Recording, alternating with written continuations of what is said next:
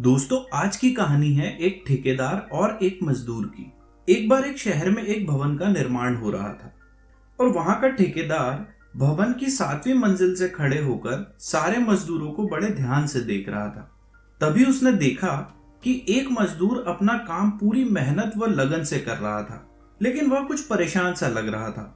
तो ठेकेदार ने उसकी लगन को देखते हुए उसकी मदद करने की सोची और इस इच्छा से उसने एक 5 रुपए का सिक्का मजदूर के पास फेंका। मजदूर ने उस सिक्के को देखा और तिरछी नजर से ऊपर ठेकेदार को देखा, लेकिन उसने बिना किसी से कुछ कहे चुपचाप उस सिक्के को उठाकर रख लिया और मन ही मन सोचने लगा कि सिर्फ 5 रुपए का सिक्का नीचे गिरा, काश थोड़े ज्यादा पैसे होते। कुछ देर बाद ठेकेदार ने उसकी भावनाओं को समझकर पुनः 10 रुपए का सिक्का निकालकर उसके पास फेंका। मजदूर ने वापस धीरे से उस सिक्के को उठा लिया और चुपचाप अपनी जेब में रखकर काम करने लगा। उसके बाद ठेकेदार की उत्सुकता थोड़ी और बढ़ गई, तो इस बार